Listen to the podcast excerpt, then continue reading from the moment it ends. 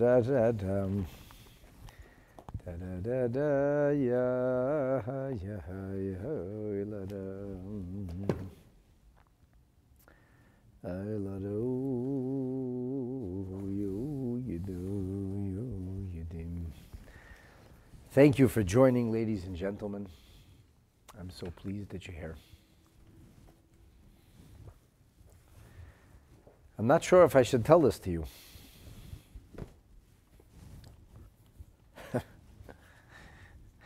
I'm not sure. I'm not sure if I really know what's going on here. I think I do, but I'm not sure. I suppose you give me an A for honesty. What Rabbeinu Bachaya shares with us now, for me, was very, very confusing. I'm going to tell you why. I'm going to tell you why. And I'm going to tell you how I resolved it or, or why I think it isn't such a problem or how we can possibly understand his words. But I just want to make that disclaimer that I don't know if I know Pshat. I don't know with any kind of certainty. I, I hope I know. I hope I'm saying right Pshat. I don't know. This is um, it's very challenging material. I hope I didn't dissuade you from watching. All right. As the name or title of our classes, with best of intentions, I am going to try and share with you the illuminated teachings of the great Rabbeinu Bachaya ben Yosef ibn Pekuda with the best of intentions.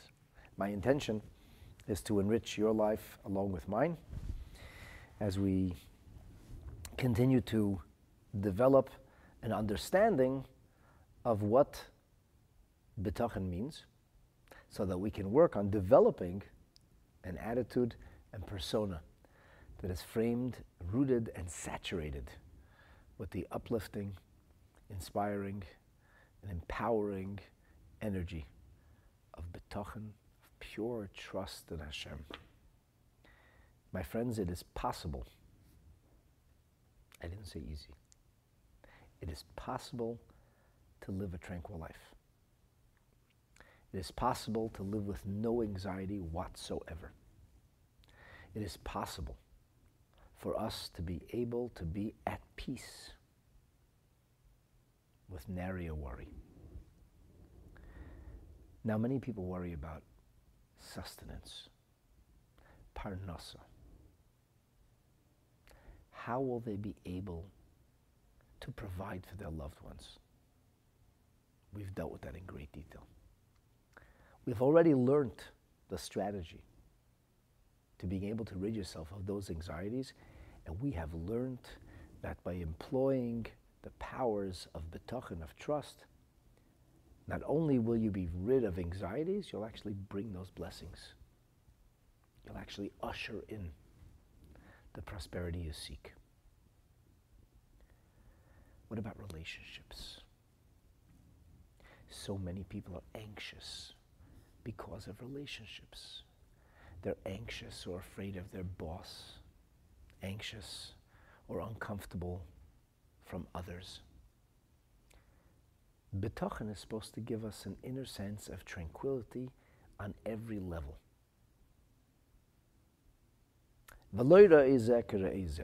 It must be noted that applying bitachon to things like parnasa is not at all the same as applying bitachon to the areas of relationship. We've already learned that it is possible that a person will not have the privilege of good relationships.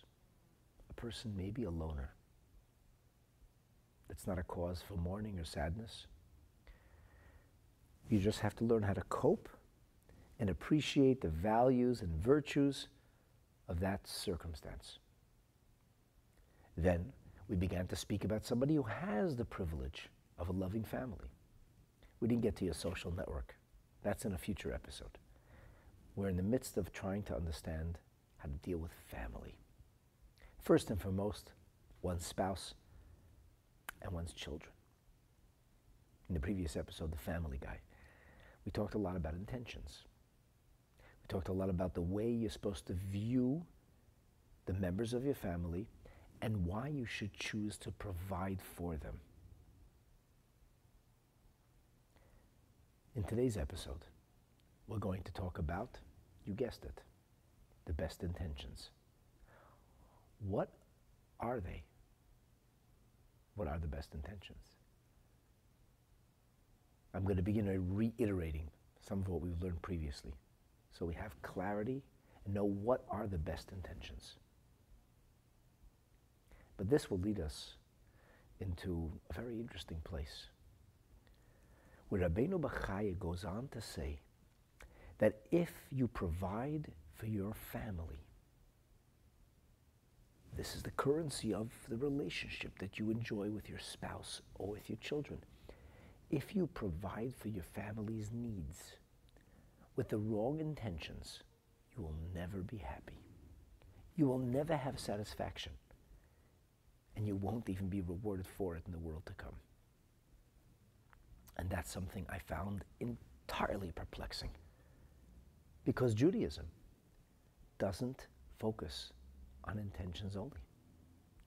In fact, by and large, Judaism places tremendous emphasis on actions taken rather than the meditation of heart, mind, the intentions that accompany those actions. So this was a real mystery for me. And I'll show you why. I'll quote from a variety of sources that I've pulled together. And I'm going to tell you what I think may possibly be the resolution to that question. Lastly, Rabbeinu Bachaya ends with a quote. The quote is introduced to prove something about the world to come. But in fact, it only speaks about the present reality. I found it really hard to understand how Rabbeinu Bachaya would prove A by bringing a verse that demonstrates B. And this too, I have a possible resolution for that I'd, I'd like to share with you. And uh, hopefully, when we're finished all this, we'll have a really good understanding of why it's so important to have the best intentions and how you and I together can find our lives uplifted, enhanced, and enriched with bitachon punctuating our relationships. All right. I've told you what we're going to do now. Welcome to those who have signed on and said hi. If you're on Facebook, please hop onto YouTube because uh, that way I'll actually be watching the comments.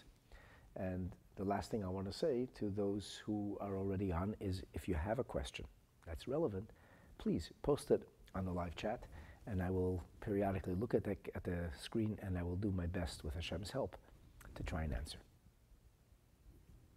If you're still with me, I thank you. If you're just joining, fantastic. You can watch the recording afterwards to know what we're about to do. I've laid out the table of contents. Let's get right into it as mentioned. The first order of business, the first thing we're going to talk about is the intentions, the best intentions. So, what are the intentions? I'm going to repeat some of what we learned in the previous episode, but really a lot of this will be new. So, in the previous episode, we identified the appropriate intentions. What are they? Well, the first thing we learned about is that a person should try his very best to discharge his obligations towards his spouse, children, etc., to fulfill their desires. And uh, you should do so with sincerity. So you can ask, so what's the intention? And the answer is, that is the intention. The intention is that he should do so to discharge his obligations. Obligations to Hashem, that is.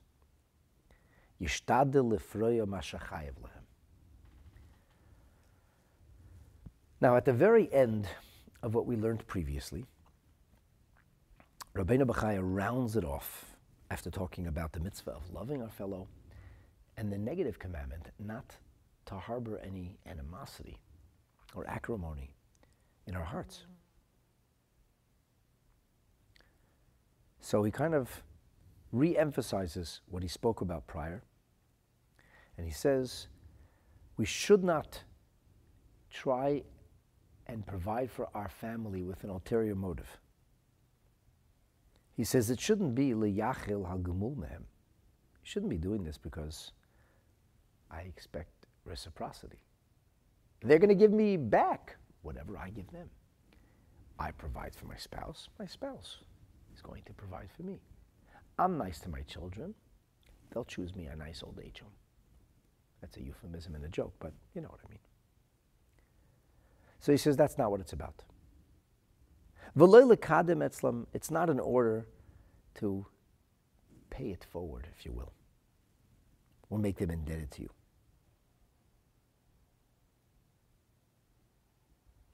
A person shouldn't do it because he wants honor, kvodam, because he wants shivcham. He wants to be praised and spoken of in glowing terms. Not in order to exercise control over others. It's a terrible part of the human condition, an awful, dark part of our personas. We try to control things, others. It's not good. Hashem's in control. we have responsibilities. Trying to control others, coerce others. It's a terrible thing. So that's not what it's about. What's it about? It's about Lakaya Mitzvah Sabayra. It's about fulfilling the instructions, the commandments we have from God.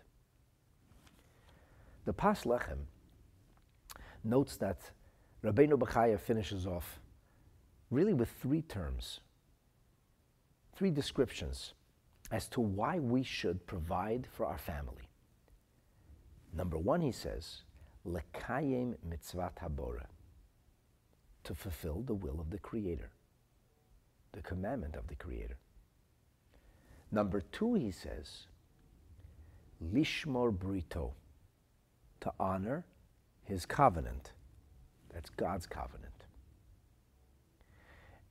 and ufikudov alehem. And then he adds, and his directive regarding them. I once spoke to a, a person that I have some respect for. And he taught Sha'ar HaBitachon at some point. So I said to him, I understand that you taught the Sha'ar HaBitachon. I'm trying to teach it now. Can I ask you a question? He said, sure. And I said, do you know, sometimes I find his verbiage to be redundant. Like he'll say the same thing, it seems, two or three times. And he said to me, ah, that's just like, you know, that's the way they spoke in medieval times. And I said, uh, yeah, I'm afraid I can't accept that. That's not the way we study Torah, my friends. Paul Bloom of University of Chicago, he coined the phrase in the last century in academia of the art of treating a text charitably. He, he, pioneers this idea of treating text charitably. That is to say, I don't make the assumption that whatever, it's like, let's not sweat the details, I get the basic point, but rather treat the text charitably, treat the author charitably. If he used specific frames, expressions, sentence structure There was a reason for it. Professor Bloom, of course, studied in Yeshiva University as a, as a teenager and as, in his early 20s, and he learned Gemara. Very brilliant man from the University of Chicago. Very, very brilliant professor. I think he's an anthropologist, but he learned Gemara. And when you learn Torah, whether it's the words of the Mishnah, the Gemara, the writings of the Rishonim, or even the great Achronim, you learn that nothing in Torah is superfluous. That these were people of tremendous insight and inspiration.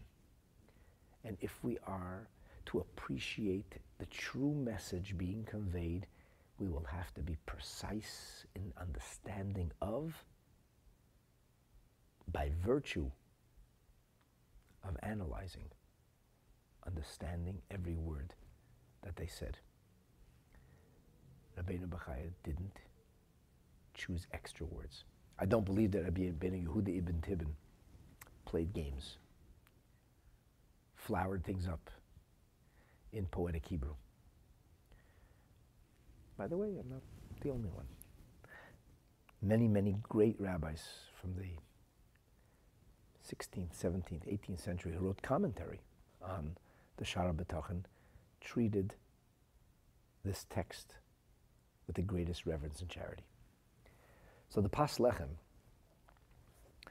is a 18th century sage. He's one of those people who wrote commentary on the Sha'ar HaBitachon, and I've shared the Pas Lechem's insights and annotations many, many times with you. I think he's most, he's the one who analyzes the seeming redundancies most. And of course, he maintains that's impossible. There are no redundancies, there are different messages. So he says, the Pas Lechem says that Rabbeinu Bachaya here is Peirat Shalish Chalukos. He actually has enumerated three different segments. Three segments. And the three segments, he says, address three different dimensions.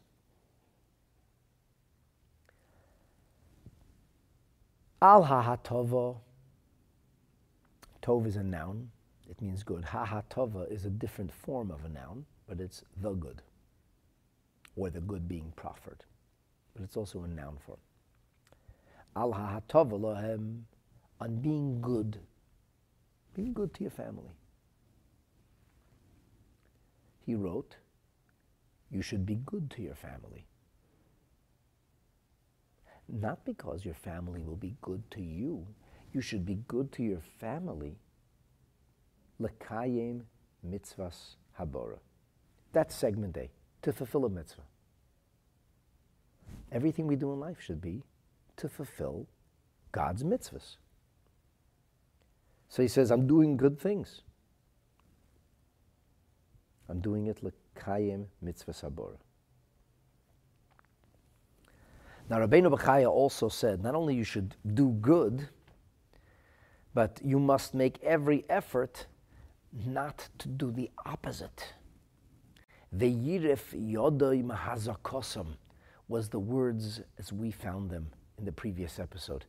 Restrain your hand from causing damage.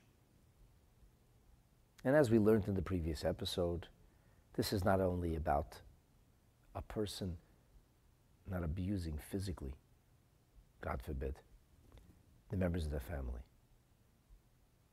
It means you shouldn't be the cause of damage. How often can a parent say something or not say something and do irreparable damage? I won't say with the best of intentions, I'll say with no intentions just didn't think.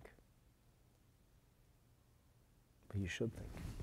I have to think. We have to be, as they say, on top of our game, especially with our children. There was a great Rosh Yeshiva in the non Chabad, I guess you would call it the Litvische world. His name is Rav Yitzchak Hutner. He's an extraordinary man. He's uh, one of the post war Torah greats in the United States. Rav Yitzchak uh, had a, a, friendship with the Rebbe, a personal relationship with the Rebbe. In fact, he used to walk in the 1940s from Williamsburg, which was about a 45 minute or an hour walk, hours walk away, Shabbos morning, maybe even more. He would walk an hour to learn Likkutei Torah with the Rebbe. They had a chavrusa on Shabbos morning. So somebody once asked Rav Hutner, he said, how did you become so great in Torah? He was so great. Man whose his very being radiated Torah. He, his knowledge, his insight was extraordinary. And he said, it all happened from one supper table. And they said, one supper table? Really? What would they serve? And he said, I was a little boy. And I came home from Cheder. And I told my mother excitedly, we just finished Sefer Bereshit. We finished the first book of the Torah. You know, little children in Cheder. They finished the first book of the Torah. And he was very excited. And then he went out to play in the yard. This is in Ashtetl, somewhere in Lithuania. He said he came back later for dinner and he noticed there was a white tablecloth and there were candles burning at the table. Now, if you know how a Jewish home functions, that's like a sign of Shabbat or Yom Tov. White, white tablecloth, candles. He said, Mama, what is this? What kind of Yom Tov is today? And she looked at him and she said, My Yitzchak, didn't you tell me you made a siyum, your first siyum, you completed the book of Bereshis?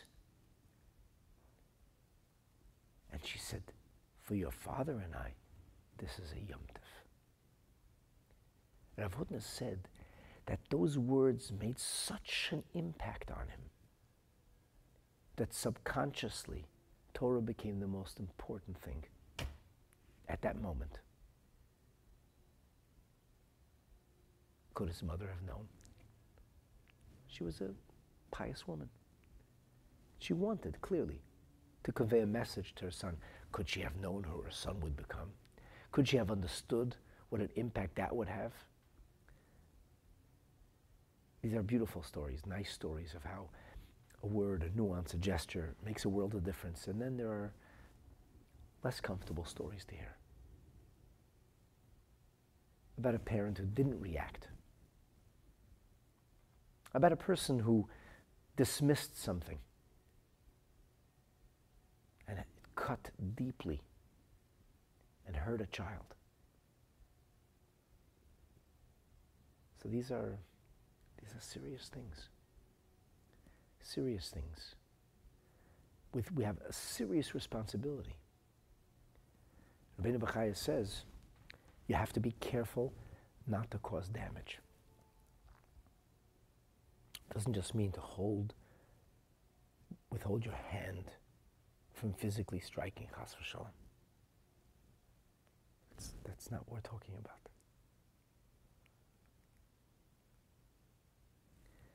So Rabbeinu Bachaya, who understood the, the profundity of causing damage, he now says, Velishmo Brito.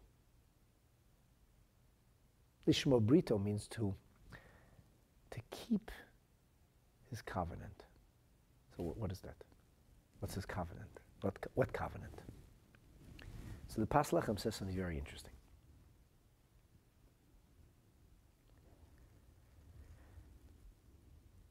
He says a Brit, a covenant, is always a mechanism that is designed to protect from damage, that is.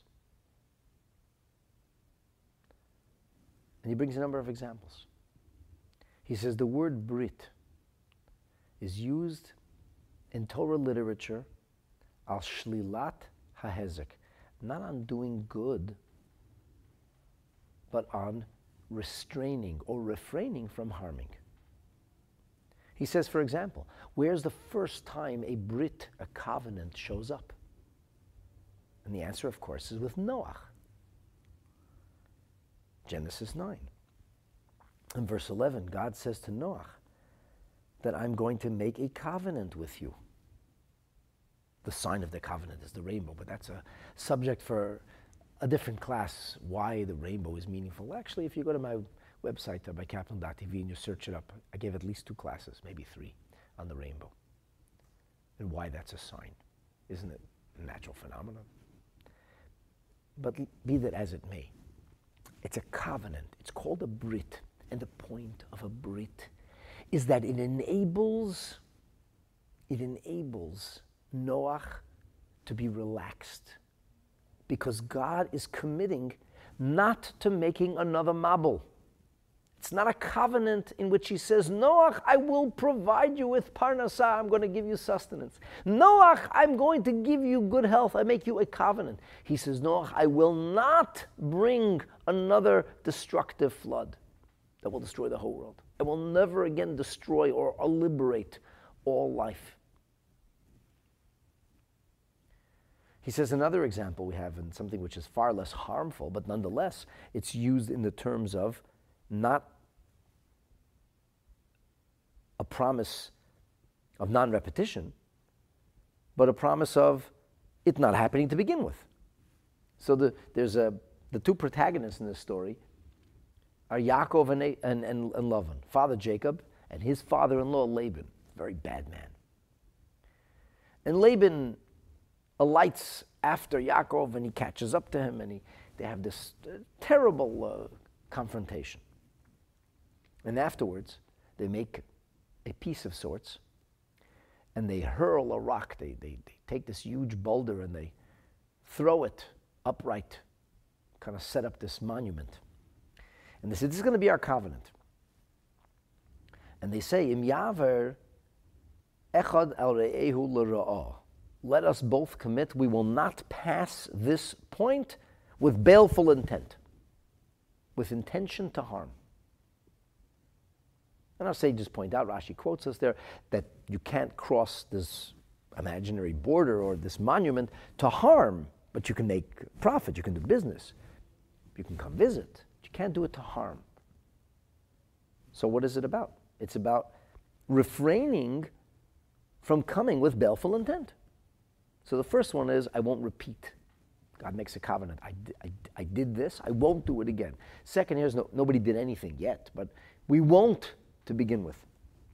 And then he says the third example is with regard to Yaakov Avinu's father, Yitzchak Avinu.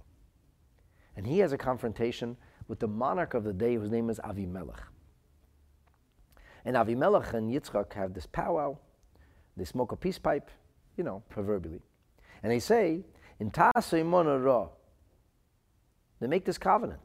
And the covenant is about not doing any kind of negative thing. Now, the truth is that, that, that you know, Avimelech forced Yitzchak out of town. He ran him out of town, but they weren't actually locking horns. So it's, it's, it's even less of a, a threat. And they're talking about future generations. Yaakov says to Lavan, I won't come across to harm you. You won't come across to harm me. Yitzchak is making a promise for future generations. It's, it's, it's a much, like, kind of distant concern. I think that's why he goes third. That's why the Pasuk puts it in this order. And he says he makes that commitment. But the common denominator of all three, whether it's God's covenant with Noach or Lavan and Yaakov's non aggression pact, or Yitzchak and Avimelech's futuristic non aggression pact, is the common denominator is we won't do bad things. So the Pasuk says, the first thing is Lakayim mitzvah sabarda that speaks about haha tova, doing good things for your loved ones. That's the right intention. Do good things for your loved ones. Be kind, be generous, provide because God tells you to. After all, a, a man has obligations towards his wife. a man has 10 obligations. According to Maimonides Rambam in Hilchos Ishus, three are biblical and seven are rabbinic. And withholding the basics from your wife, according to Rambam, is a violation of a biblical mitzvah. These are three things that the Torah mandates. Every husband has an obligation, a sacred duty to his wife. He has to provide her food, he has to provide her clothing, and he has to satisfy her in the intimate area of life. And if he refrains, he withholds food, chas v'shalom, says, you ate, you ate enough, honey. Starve yourself for a day. in order to cause her pain. Not that he's taking away his wife is a diabetic, God forbid, he's hiding the cake so the wife shouldn't make herself sick. He's doing it to cause his wife pain. Yes, there are such sick men. He has money. He can buy his wife new clothing. And he says, I'll show her. She burned my dinner. I'm not going to give her money. I'm going to withhold the funds. Let her wear a tattered blouse, and then she'll learn who, who's boss around here. Obviously, I'm using demented expressions, but you get, you get the, the, the idea. So if you do that, or if a, if a man, God forbid, says, I'm angry with my wife, she did A, B, and C, I'm not going to provide her with her intimate needs. I'm not going. I know she wants it. I'm not going to. And he does it despite her. He actually violates a mitzvah in the Torah. It's an actual, it's, according to the Rambam, it's mitzvah Reshut Beis, mitzvah 212 of the mitzvahs. It's an actual mitzvah of the Torah. So that's, that's what he's talking about providing for one's children is an actual mitzvah. It's, it's a sacred duty, it's a responsibility. Imagine a father and mother say, Oh, you're hungry? kids, knock yourself out, kids. Be hungry a little. That, that should teach you. In, in the modern vernacular, we call it child abuse. So, this is the things that we have to do because we should do them because we want to be Mekayim, we want to fulfill mitzvahs habayra. We should not do things to cause harm or emotional trauma or pain or suffering because we have a Brit. There's a covenant. And finally, there's upikudav aleim. There's the directives regarding them. What, is this, what does this mean? Well, the Pas Lechem says an example of this can be found in Deuteronomy 11, where it says, This is in the Shema. You should teach them. Whose job is it to educate a child? It's the job of the parents. And if the parents don't educate their children, whose instructions are they ignoring? God's instructions. So if a parent willfully chooses to withhold important Yiddishkeit information from his or her child, if a parent doesn't give the child the education, the exposure that they require, they're violating the directive that Hashem gave them. You know, one of the beautiful expressions that we were privileged to hear from the Rebbe was when the Rebbe spoke about children The Rebbe had this unique way of, of framing the relationship between parents and children. People say they're my children. I can do as I please with my children. Rebbe found that offensive. He used to say, dem Ebersten's Kinder, God's children. We are the privileged, we're given the privilege to take care of Hashem's children.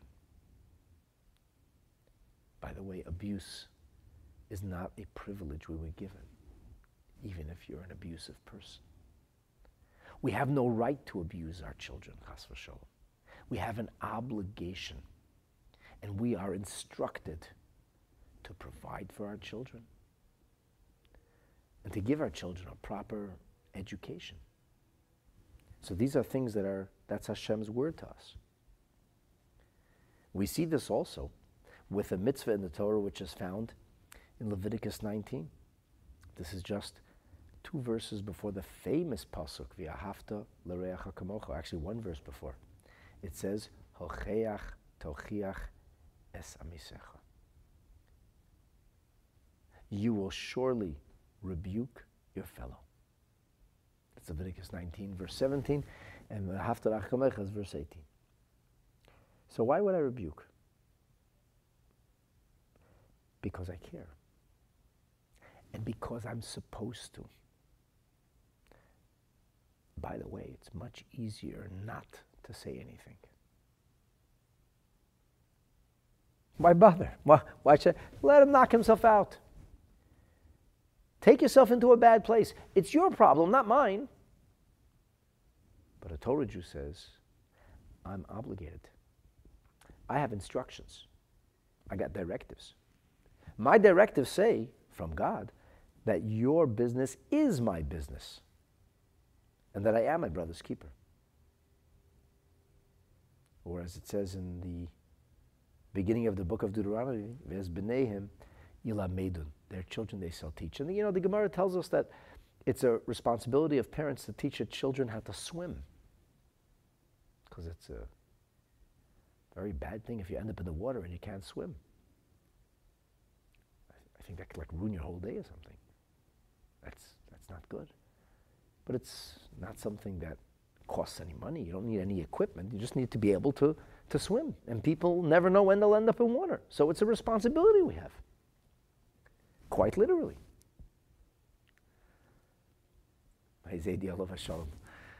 My maternal grandfather, Rabbi Avraham Hecht, told me that his first public speech when he was 16 years old was the previous Rebbe, was 17 years old, said that we have to go and speak in in, in different shuls and tell people to give their children a Torah education. So he told me he remembers his first speech was that he talked about this Gemara Mesach Kiddushin, and he says every single father is obligated to teach his children to swim in the sea of Talmud. It's a homily. So these are the these are the these are the, the, the motivations. This is this this is the right intentions. The intentions are to fulfill Hashem's mitzvahs, meaning the things that we are obligated to do. Obligations are identifiable things. A, a mitzvah that's obligatory has an actual measure. This like, like a specific instruction. You have to do A, B, C, or D. If your mitzvah is to eat matzah, you have to eat a certain amount of matzah in a certain amount of time. And matzah, of course, has its definitions. If your mitzvah is to hear the sound of the shofar, then we have to know what a shofar is and isn't, and what is considered to be the sound of the shofar, and is there an order in which I have to hear those sounds? So those are mitzvahs. Then there are directives. Directives that are just, I want you to take care of your little brother, said the parents to the big brother as they were going to summer camp. What does it mean, take care? You know what it means. I want you to, to look out for him. I want, you to, I want you to be mindful. So it's not really a mitzvah, it's not a commandment, it's not a specific instruction, it's a general directive. And that's, I think, the difference. That the first things are specific obligations. I have an obligation to feed my children. Yes, there's, there's like halachic obligations. I have an obligation to provide for my wife. Those are basic obligations, technical obligations. And then there's like, I need to be mindful of their welfare. I need to be careful that I'm doing what I have to do. So these are the these are the best intentions. L'kayim mitzvah valeh. So, first of all, this is, this is a novelty. It's a novelty because most people will say, What do you mean why I'm nice to my wife? Or, or I treat my husband nicely? What because I love them. So I love them. I love my children. Who doesn't love his spouse? I mean, that's not good if you love your spouse. That's sad. Who doesn't love the children? But my dear friends, there is a mitzvah to love Hashem. There is a mitzvah to love every single member of Am Yisrael. There is no mitzvah to love your children. Gasp. There's no mitzvah. There's no mitzvah to love your parents. It's normal to love your children. A normal person loves his or her children. The Rambam Memor Nevuchim and the Sefer HaChinuch wax on about the feelings between parents or children, or at least the maternal instinct as being something that is found in animals just like in people. The paternal instinct is not found in animals. But the maternal instinct is. The one sarcastic person once put it to me. He says, when people put on the tombstone, loving mother, they're basically saying, my mother wasn't a wild animal. She was a normal animal, not a wild animal. It's a sarcastic, almost mean thing to say, but he had a point. He had a point. It's normal to love your children. It's normal to love your parents. It's normal. It's not obligatory. What is obligatory is to behave a certain way. So, what should be the intention? Naturally, people do things because of reciprocity. That's why when Yosef Hatzadik is administered an oath by his father Jacob about taking care of his funeral arrangements, he says to him, Va'asita imadi chesed v'emet, I want you to do truth and kindness. The truest kindness. We call it chesed shel emes. To bury somebody is chesed shel emes because when you are burying them, they will not be there to bury you back, so to speak.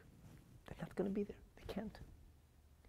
So it's the kindness we do without anticipation of reciprocity.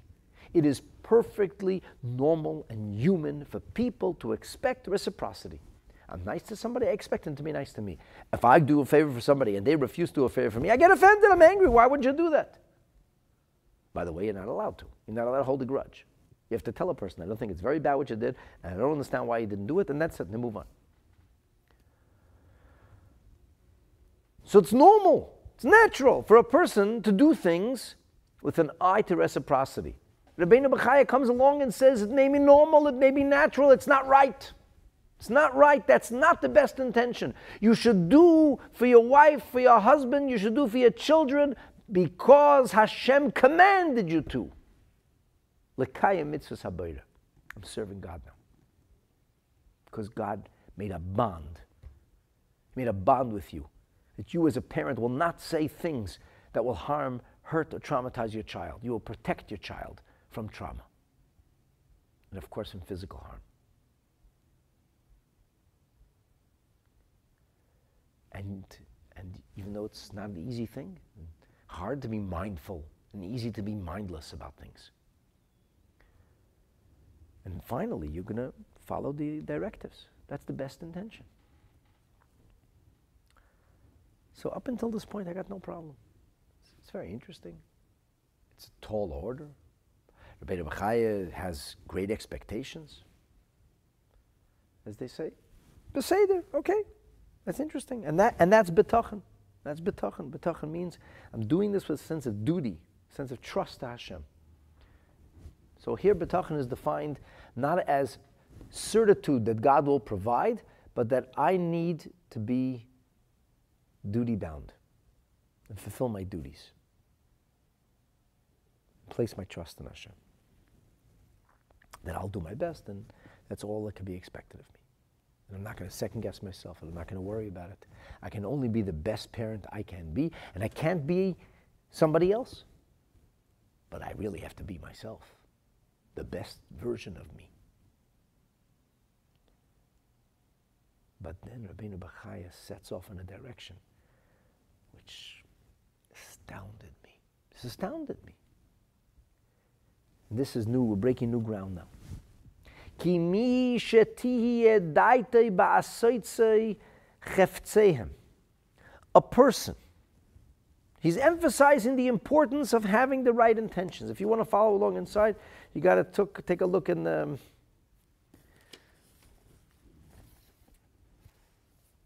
Let's see. Bottom of page 156 in the Kiat edition. A person who performs or responds to their requests. He's meeting his family's expectations. But he's doing it with ulterior intentions, the wrong intentions. He's having in mind, he's thinking of one of the things we talked about prior that it'll be good for me and they'll respond to me and they'll give me and they'll honor me and they'll glorify me and they'll love me. He says, a person who does these things, Allah one of the ways that we have already enumerated. In other words, that he does it with an ulterior and selfish motive. Rabbeinu Bachaya says, Oh, you're going to do the right thing with the wrong intentions? The right thing for the wrong reasons, you should know you will never attain what you actually want. You will never achieve your desire, he says. You will labor, you will toil in vain. You will achieve nothing. Toil for nothing. V'yafsid schore le'elam haba. And you will lose your reward in the world to come. Them's fighting words. Wow. Very serious stuff here. The Pas Lechem was the only one who actually comments on this. He says, Nimtza comes out, Sheyiga larik ba'olam haza, that you toiled for naught in this world because your efforts did not bear fruit. You wanted honor, you didn't get honored. You wanted reciprocity, forget about it. Didn't happen. You lost your reward in the world to come. All this, why? Because you didn't do it for heaven's sake. You do not have the best, best intentions. Read these words. My head starts to explode. I, I, I don't understand what's going on here. Since when are intentions so important? So much so that we say it's a waste. I remember the Gemara in Pesachim, and I'll share it with you. The Gemara says, it's on page 50, side B, the Gemara says like this Rav Yehuda taught, in the name of Rav, La'olam yasek adam batera uva mitzvahs afalpi shalei lishma. La'olam literally means the world, or could mean forever. Sometimes it means in every situation, regardless. As we say all the time. A person should involve himself in Torah and in mitzvot for the wrong reasons. Gasp. For the wrong reasons? How could you do that? That's a terrible thing. You're doing the right thing for the wrong reasons. Relax. The Gemara says, you're doing it for the wrong reasons. And out of the wrong reasons, eventually you'll do it for the right reasons. That's what the Gemara says.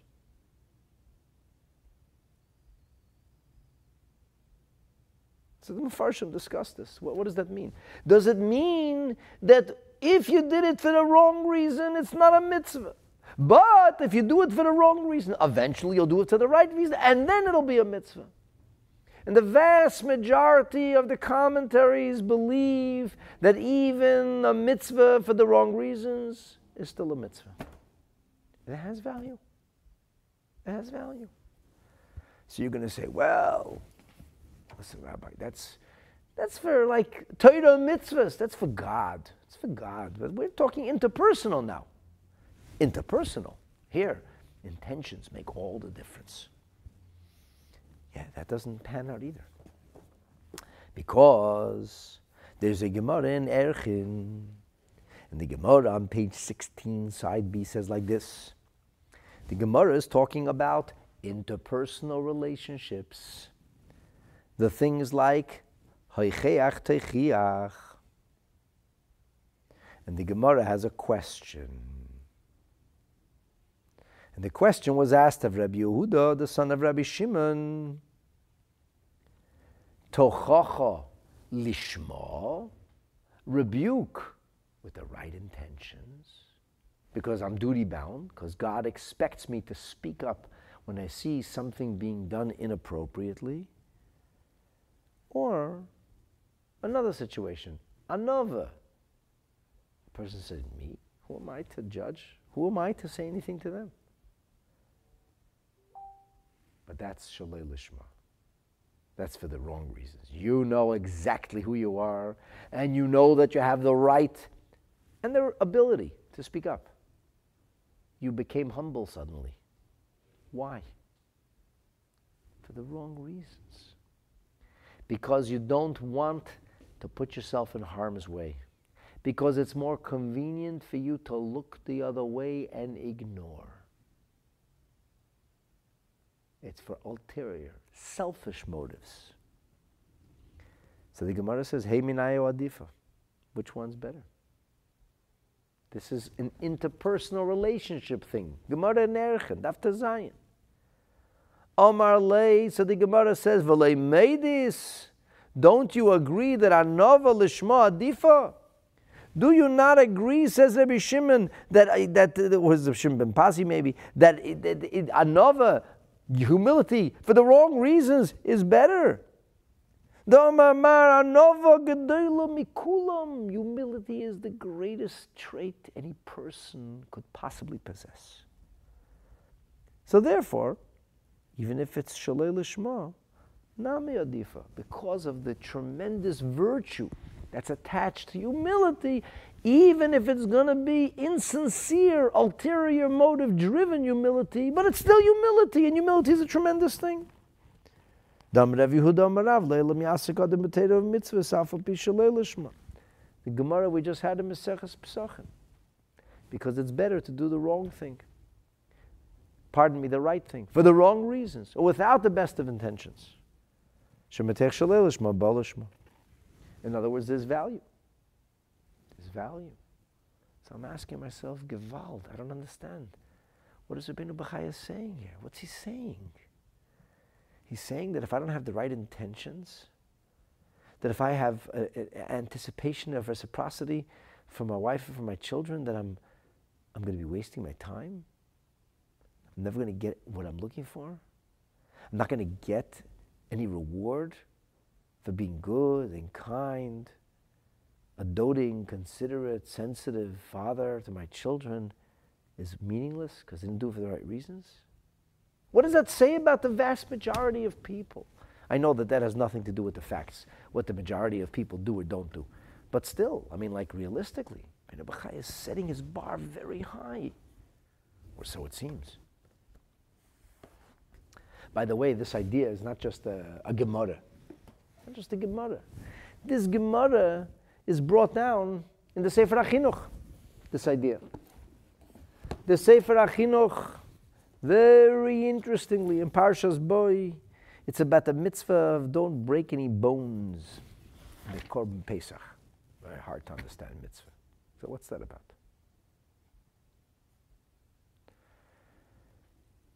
So he says it's all about respect for Hashem. It's about respect for Hashem's mitzvahs. He says if you want to have respect, so they'll learn about the greatness of Hashem. Don't uh, eat steak without breaking bones. He says that you don't understand. It's not just about thought. It's not just about the sentiments, awareness, consciousness. He says no. A person is influenced by his actions. Da ki ha'adam nifel kefi a person is affected in accordance with what he or she does. The liboy and one's emotions. The whole machshaves of Tomid, and all of the thoughts, the consciousness, the awareness, cerebral awareness that we have. Achar Maisav. It follows your path of action. Im toiv, imra. If you're doing good things, you're in a good place. If you're doing chas v'sholem bad things, you're in a bad place. It's as simple as that. Afilu Rasha Gomor. He takes this really far. The Bard of Barcelona says, a wicked man, a bad man, or woman, in his heart.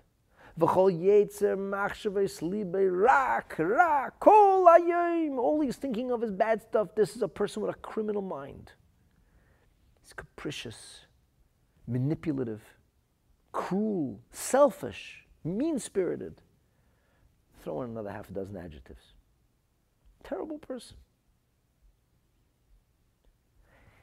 Oh, if he has it and gets inspired, some, some spirit, he's impelled with a noble spirit. See, therefore, he focuses on doing good things, doing the right things. Afilu shaloi l'shem shamayim. Even if he or she is doing the right and good things and he's doing it shaloi l'shem shamayim, not for the sake of heaven. He's doing it for his own selfish reasons. He perceives that if he'll do this, somebody will see him and he'll, he'll obtain some kind of reciprocity in his own mind. He says, nonetheless, says something amazing. Ubekoyach masov yomit hayetzahara. By the power of those deeds, he will suffocate the spirit of evil within him. An amazing thing. The force of spirit that comes along with actions can actually destroy the spirit of force of the Yetzirah. It's phenomenal. Because the heart follows the heart. The emotions follow how a person behaves. So you get it right there.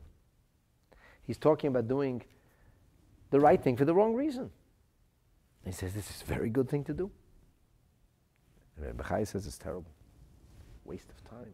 Nothing will be accomplished. You say, well, that's, you know, Sefer Chinuch, it's nice. It's philosophy.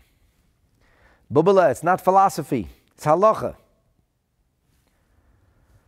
The Rambam, towards the end of the book of Mada, the book of knowledge, Hilchas Tshuva, the laws of what the world calls repentance, the laws of spiritual return, the reconstitution of spirit, chapter 10, verse, uh, pardon me, halacha, paragraph 5.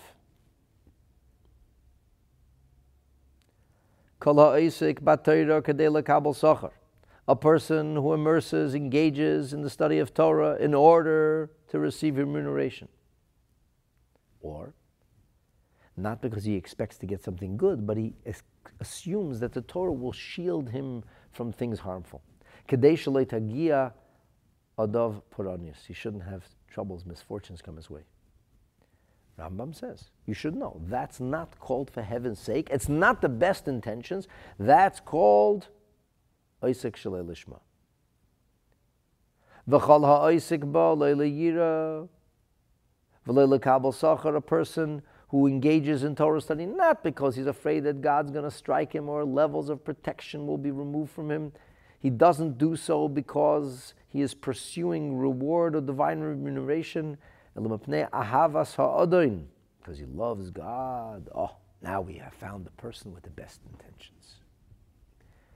And the Rambam now quotes in halachic prose, A person should involve himself in Torah even for the wrong reasons. Doing it for the wrong reasons ultimately will bring you to do it for the right reasons. And there is some value even in the right thing that's done for the wrong reason. Ben Bechaya. Pray tell what you saying? How is it possible?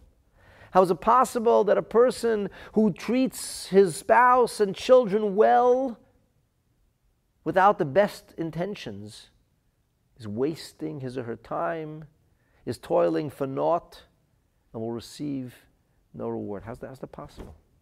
How does that fit with the rest of Yiddishkeit? This was like blowing my head up couldn't, I couldn't, I couldn't understand this.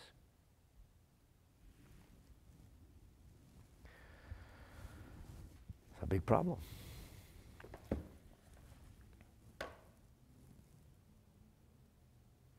So it must be, must be that this is, this is somehow different. Why, why would this be different? And that's why you need bitachon over here. That's why you need to like, like trust Hashem, because um, only if you do this out of trust for Hashem, that's, that's when it's going to happen. That's when it's going to work. Otherwise, you're not going to get what you're looking for.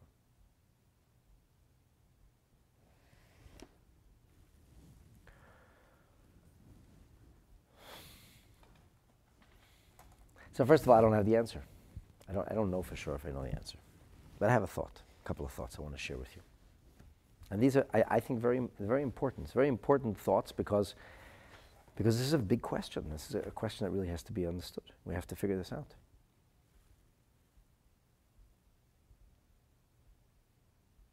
Rabbeinu Bachaya, without any doubt, is clearly, forcefully saying that uh, a husband or a father, I mean, he's using masculine terminology, so let, us let's, let's be straight. You know, he's speaking to that husband or father who is nice to his wife, provides for her and for his children generously, graciously, consistently, but he does it for the purpose that is self-serving instead of God serving, that this person is wasting his time. He will not get what he's looking for, and instead, he doesn't even get a reward in the world to come. I mean, like, what does that mean? Why?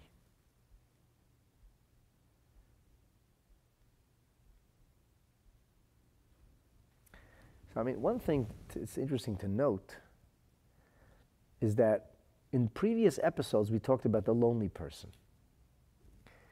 And we learned that, that having a family is a privilege. So God gives us, He's not obligated to give us relationship.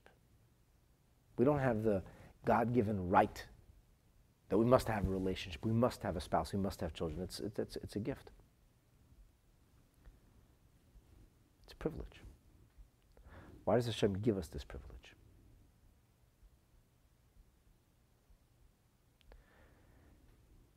Let's think of it this way.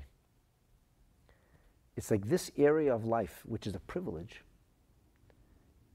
ultimately seems to be the big test.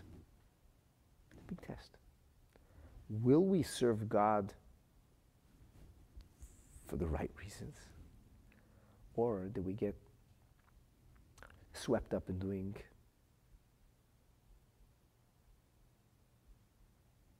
nice things for our family without thinking about God at all.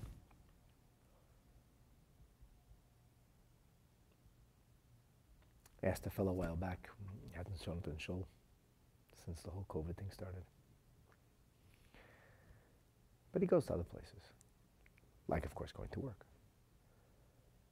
So I said to him, when are you going to come home? Why wouldn't you come like even I said on a daily basis? Come for a half hour in the morning. Stay for a part of Shacharit. Come in the evening. He says, Rabbi, I'm so busy working. This is after telling me how he's, he has nothing to do at work and he's bored. So I said, like, what does a person live for? A person lives to do mitzvahs. He says to me, providing for my family is the biggest mitzvah, and that's why I go to work, and that's for me, that's enough mitzvah for me. And I could read between the lines that when he goes to work, he doesn't think about Hashem for one moment. And, and listen, I don't want to accuse anybody of anything, but it was pretty obvious that, that God was not very much of a concern here. That wasn't, in, you know, in this person's mind, being a good husband, father, provider, that's, that's life. That's what life's about. How many people tell you life's about family? Rabbi Bachai would say to you, no, life's about God.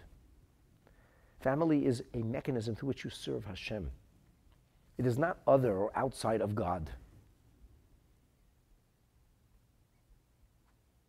Then fool told me, I only have two things important in my life God and my family. And he was telling it to me, like, oh, God, great I am. God and my family. Said, no, it's supposed to be only God. It's like this is the big test. This is the big test. The Ur says, Andrea Fish is saying that the video froze. Did it freeze for anybody else? I don't know. It says live here.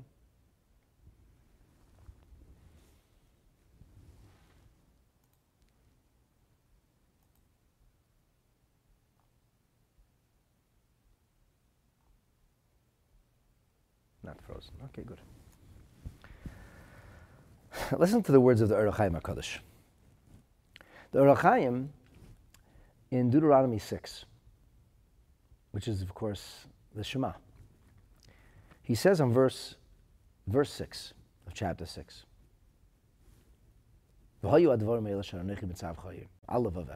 These things that I've commanded you to will be upon your heart. So he says, listen, the Torah is trying to teach something very important over here. Namely, that Hashem wants us to serve Him with our heart.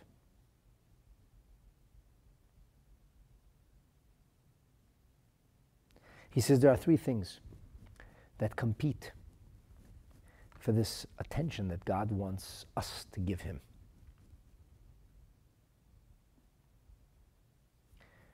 Sustenance, health, and family. And these are three things that, if God forbid we experience deprivation, lack, we get crazy.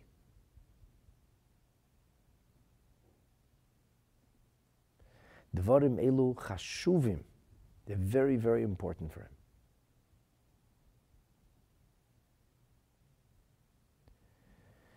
So the Chaim says that a Yid has to know ki ha'ava eini maise shiachriach ha'adam ritzoni lasas mitzvahs ha'melech. It's not enough for a person to coerce himself to do what Hashem wants, but not really be enthusiastic excited or care about it. Ella, who davar shatali belev. It is in the heart. And if the heart doesn't feel any exuberance, any excitements, any avas Hashem, any oyev, he's not a lover of Hashem. Even if he's forcing himself to do all the right things. That doesn't mean you shouldn't do it, by the way. On the contrary, doing the right things is, um, is the right th- thing to do. And it brings forth that those feelings. But having those feelings is very important. And that's why he says, These things, these details that delineate the relationship we have with Hashem, it has to be Alavavecha. Why does it have to be Alavavcha? It has to be Alavavcha because Alavavecha has to be on your heart. And on your heart means, yes, you have to be emotionally charged and enthusiastic and excited about your Yiddishkeit. Sheyasmid simas hadvarim al liboy. You have to continuously work on implanting these things in your heart until so such point that you engender or give birth to a cheshek, to a tava, to a desire, to a blazing yearning, an enthusiasm for spirituality. The yorotz liba, your heart begins to race. La'avas Hashem. he says, God knows that we all have other competing desires. And the thing that is closest to our heart, we all want to have sustenance. People worry all day about money. But besides that, people want to be fed and quaffed and all those other things. In our heart, we have a tremendous love and care and concern for our families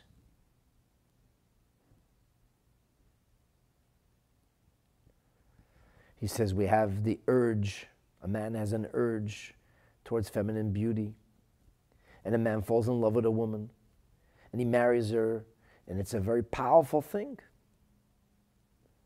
And you have a family, and, and this is becomes a defining hallmark of who you are. And the Ohr HaChaim says this is the challenge of Yiddishkeit. The challenge of Yiddishkeit is that this should not be what life is about for us. Life should be about serving Hashem. So the person who says, I'm good to my spouse, I'm good to my children, what do you mean? Because I love them, because I care about them, because I'm concerned for them. He's not serving Hashem. Bein Bachaya says, You missed the point. That's not why you were given the privilege of a family.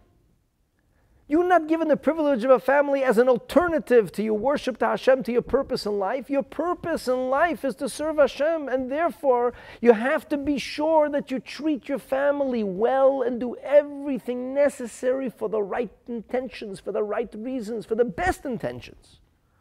Because only then, only then is it going to work.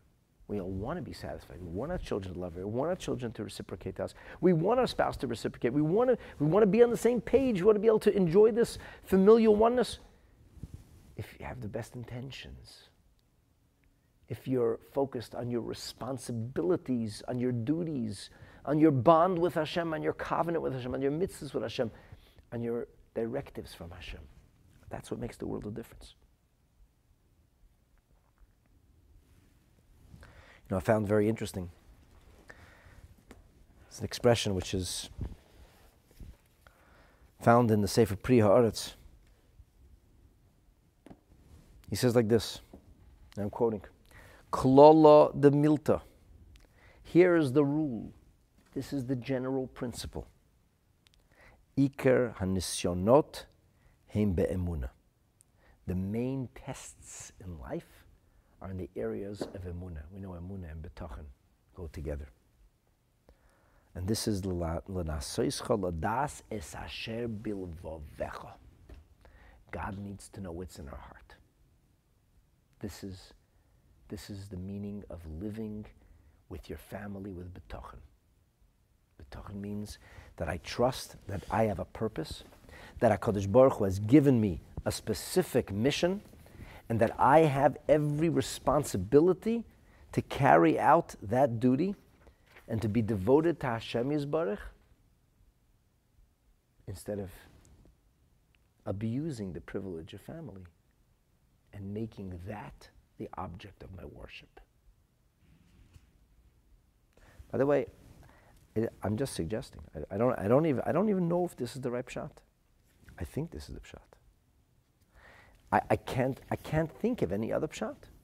I, don't, I, can't, I can't understand why Rabbeinu Bachaya would use such harsh terminology otherwise. And ultimately, because Hashem gave it to us for that purpose, if we utilize, if you will, our opportunities, our privileges for the right purposes with the best intentions, then it'll work because it was designed as a privilege. Your marriage is not a burden, chas v'shalom, it's a gift. Your children are not an obligation in a burdensome sense. They are in a, a, wonderful, beautiful obligation, an obligation through which you're able to fulfill your destiny. So even though Rabbeinu Bachaya said earlier that it could be burdensome and it could weigh you down, it can only weigh you down if you do it for the wrong reasons, if you don't have the right intentions. And it seems that of all things, intention makes the biggest difference here when it comes to family. The Alter Rebbe in Simon Yud Aleph and Igeres HaKodesh, which is called Lahaskil Chabina. It's a very intense epistle letter from the Alter Rebbe. He says that a person should not be like what he calls an idolater serving God in order to have Bona Chayo Mezainer. That he should have sustenance. How did they say? Life, love, and liberty. This says if a person is only serving God uh, in order to provide for his family and to give his family good things, so then he's legermayu avdin. He's serving himself. He's self-serving. And he says that one's spouse and children are deeply connected to a person. It's very close to a person. And therefore, when a person experiences negativity in this area of life, it could be a very painful thing.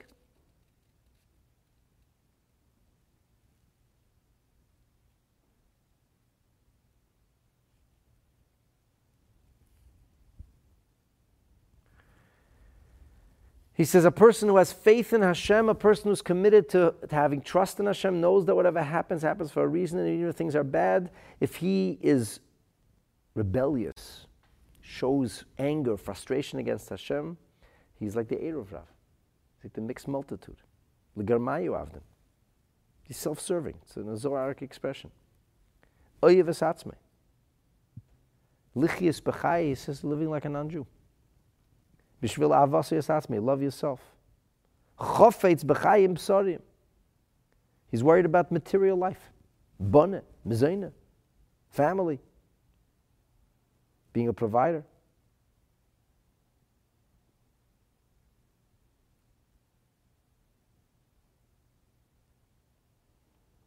He says it's nature. A person is bound up, so to speak, with his wife and with his children. And that's where the test is. So I think this is the pshat. I don't know. Finishing off now in Rabbeinu Bachaya back in the Sha'ar HaBitachon. He says, bilvad. If he has the best intentions, only the best intentions. then God will help him. He will receive, so to speak, that, the reward or that which he seeks in this world.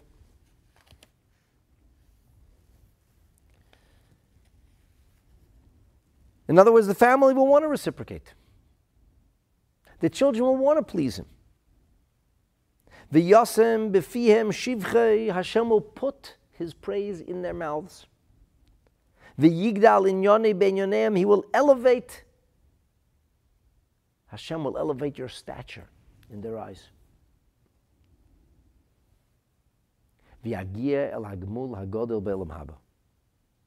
And most importantly, you will ultimately attain the true reward or the great reward in Olam Haba As God said to King Solomon, and this is found in the book of Kings, volume 1, chapter 3, verse 13. וגם אשר לא שאלתו נשאתי לך, גם אוישה וחובת. Literally, and even that which you did not request, I have granted you even riches and honor.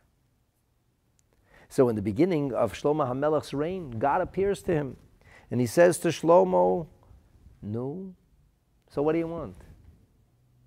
You know, all those jokes with the genie that pops out of a bottle, that's a real thing. No genie, Hashem.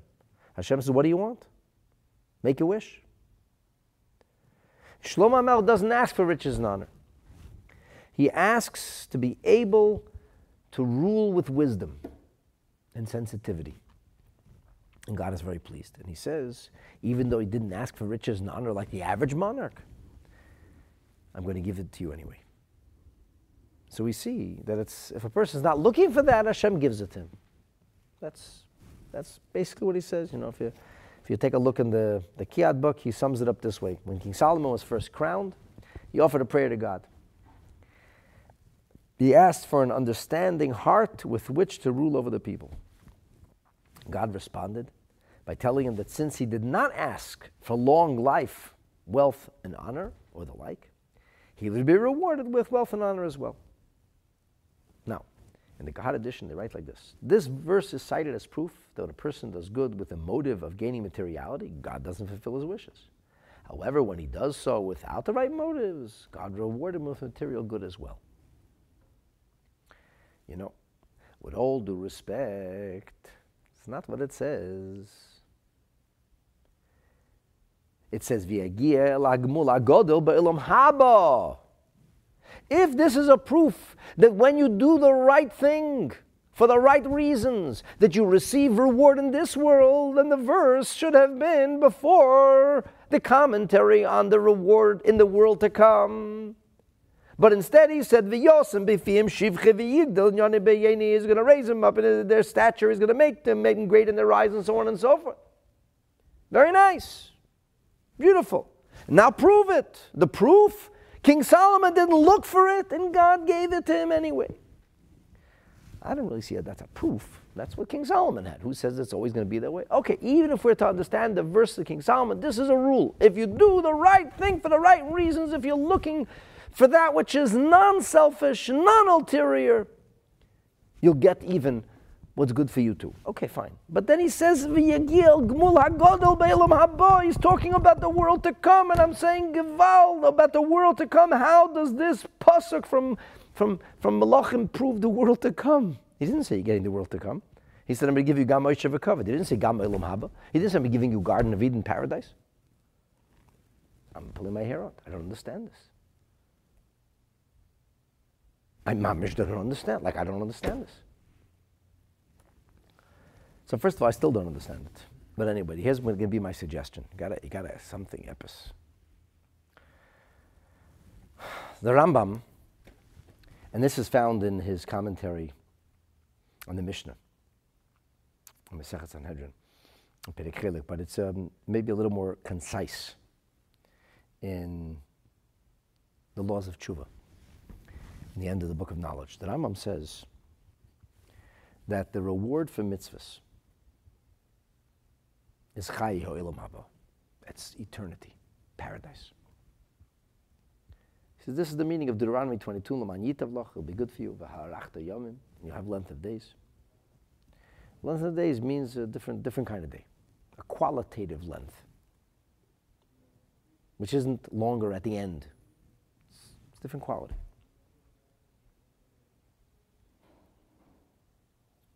So the Rama himself asks, so, what about all the promises that the Torah gives?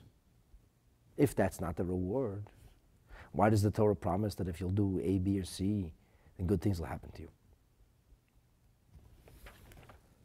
The Rama says like this.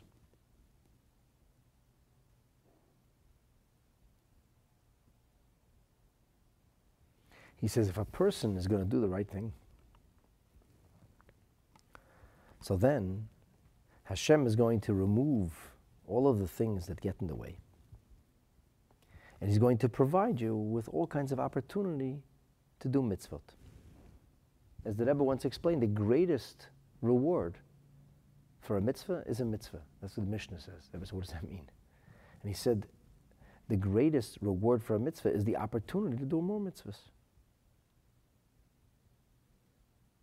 So the Rambam says, What we're being told is, if we'll do what Hashem wants with a sense of joy, an inner commitment, Hashem will take away the things that can disturb or impede our involvement in Torah mitzvahs, like chayli, like illness, like machama, like war, God forbid, like famine. He'll give us all the goodness which strengthen our hand, la'asos ha-Torah, so we can do the Torah. Like satiation, like peace, like an endless wealth and affluence. We don't have to worry about material things, keeping body and soul together. We'll be able to spend our time pursuing wisdom, engaged in mitzvahs.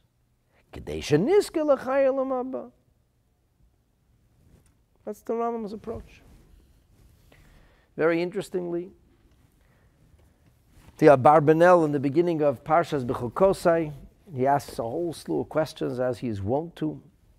The first question, he says, What does this mean? What are these promises of the Torah? And he says, that there is an opinion, this is the opinion of the great Rambam, that shamiti uruchni, that real reward and punishment is entirely spiritual. It's magiel nefesh. This is a, a beautiful bliss that comes to the soul in the world of neshamot. The schar mitzvahs by alma echoing in the sentiment of our sages. He says, reward for mitzvot in this world doesn't exist. So what about the Tovot and the Ra'ot Sheniskuru B'divrei Abris that are found in the Book of the Covenant in the Torah? They are Bilvad Hasaras Hamonim. They are only the removal of obstacles. Hashem will distance from us the things. A person wants to be able to attain his own perfection, so to speak. He wants to be able to exhaust the possibilities that Hashem has given him. Hashem has given him a brilliant mind and he could study so much Torah, except he's so busy wasting his mind on keeping body and soul together and counting pennies and barely surviving. He doesn't have time to study Torah. So he's not able to self actualize. Shlimuto in modern psychology or psychological language means self actualization. These are things that stop a person from achieving that self actualization. But if you do mitzvahs, by the way, for a Jew, self actualization can only be found in Yiddishkeit. Self means the Yid, the Neshama. Without Yiddishkeit, you cannot self-actualize. You can self-actualize your human persona or your human dimension, but your godly dimension cannot be self-actualized unless you involve yourself in godly things. So he says, the person says, im tasa, the tishma mitzvot. God is saying to the person, if you keep my mitzvahs, hini ani osir mitochech I am going to remove from you anything which gets in the way. You can further spiritually self actualize. And if you won't keep my mitzvahs, I'll, I'll show you that it doesn't pay. And this is the opinion, he says, the great Rambam in his commentary, the Mishnah, in Sanhedrin Perek Chelek, and in the book of Mada. The Kli Yakar sums up these words of the Rambam also by simply saying, Elu hayudam einan ikar haschar. It's not the real reward. All these good things should iskarnu kam parsha zu himidabrim binyin hasoros hamoinim. That's it. Uses the language almost verbatim of the Abarbanel. Tishmer mitzvah osir mimcha kol hamoinim kibol chomes v'chayolim you do my mitzvahs. I'll take away the horrible stuff, like wars, like, like, like soldiers, like hunger, like agony, anxiety. Take all that away. I'll do it ba'oifen in a way that you will be able lave des Hashem below shum monea. You could serve God without anything impeding. The main reward is Leila Mahaba. So I don't know. So, I'm thinking that maybe the pshat here. By the way, the Rebbe once said it's in a Sikh Chiluk I think. The Rebbe once said that the, the beauty of symmetry is that when a person serves Hashem, the perfection, the self-actualization is even achieved in the realm of the physical. It's like achieved on every realm possible, even the realm of the physical. Part of the perfection of the picture, part of the symmetry. So at any rate, I think this is what's going on. So Shlomo HaMelech, he didn't ask for riches. Why? Really, he wanted riches, but he said, hmm, hmm, hmm, you know, I'm going to ask instead. I'll try to buy God off. Who are you fooling? So really, he didn't care about that. There's a famous chassid of the Alter Rebbe. His name is Rabbi Yomin Kletzker. And Alter Rebbe wanted to bless him with a long life. And he said to the Alter Rebbe, okay, but on condition that... Uh, I'm with it. I don't want to live a long life. He wants to bless him with wealth. He says, no, no, no, I don't want wealth. Wealth. One of the great chassidim. He said, no, no, no, no, no, don't give me wealth. Don't. Wealth's going to disturb me from serving Hashem. Can't be Biam. He was a wealthy man. One of the chassidim. And then he said to him, I want to bless you with long life. He said, okay, okay, but not like, you know, like uh, be a, be checked out of my mind, you know, one of these, like a live a long life, but, but you're not there. He says, not when I can't daven, I can't learn. If I, if I have a long life, I have to, I have to have my marbles together, I got to have my cylinders firing. So, like a funny thing. Alter Rebbe comes, he goes, you a bracha, and you're making conditions. So the thing is this, for, for that great chassid, living a life without davening, that's not life. That's not what life's about. Living a life without learning Torah, that's not life. It's not a life you wanted. That's existing, it's not living. Shlomo HaMelech said, riches, this is not life. Life is fulfilling my destiny. Life is fulfilling my purpose. My self actualization is to have the wisdom to rule with compassion and sensitivity and justice. That's what he really wants. So what does Hashem say to him? I'm going to give you riches and wealth. Why? Why? The Rambam will tell you that by giving Shlomo HaMelech the riches and the wealth, Shlomo HaMelech would have the ability to do the mitzvahs so that he could merit Olam Haba. And if this is the pshat, maybe this is the pshat. He says he merits Olam Haba because, because this reward to Shlomo HaMelech was not about the physical things. He didn't ask for those things. If he wanted them, God said, what do you want? You know, when you get asked a question by God, what do you want? You're going to say the truth. There was a certain candidate for the presidency of the United States who went to the Kotel and he gave this beautiful, highfalutin uh, note in the wall, and supposedly somebody pulled it out by mistake. I don't believe it. And he didn't ask to win the election. He asked for wisdom and spirituality, and I call bluff. If I was running for president and I believed that going to the Kotel was meaningful and I didn't expect somebody to take my note and say, whoa, look at this guy. He's a really uh, sterling soul. I'd put, please let me win the presidency. I would uh, make it look, you know, so that I could serve, as they all say. Like if you have a moment, you can, you can ask for what you really want. There's not a time to, to suddenly uh, become humble and wax pious. Shlomo HaMelech really didn't care at this point about riches and wealth. That's the truth. So why did Hashem give it to him?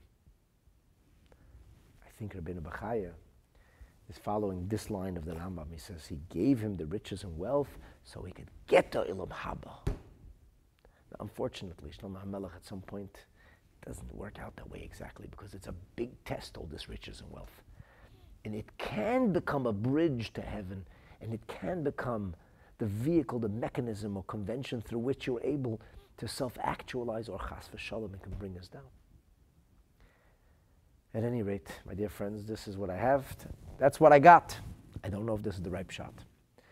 It's a difficult, difficult piece to understand. But if, if, I, if this is pshat, we can see that family is a gift and a privilege, and it's a, it's a duty and an obligation that we execute and discharge our responsibilities towards our spouse and children in the best way we can.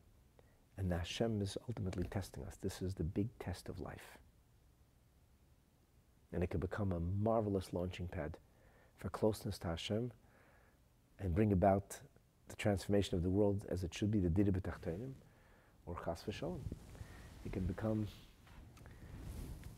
a red herring, a diversion and um, a tragic loss of opportunity, even if you're a good husband and a good wife and a good mother and a good father and all those other good things. If you aren't doing it right, if you aren't using it with the best intentions for Avodah Hashem, you might actually miss the point. Anyway, Hashem should give us wisdom. Hashem should give us wherewithal. And we should do the right thing with the best intentions. And we should be zeicha to have peace and happiness in our families, nachas from our children. We should be zeicha, we should merit to self-actualize as Avdei Hashem, serving Hashem, and ultimately be privileged to bring about the Geula Shlema, to actualize the presence of Hashem in this world with the coming of Mashiach, B'mheira, Ubi Amenu, Amen. Thank you so much for joining. Have a beautiful day. Come again soon.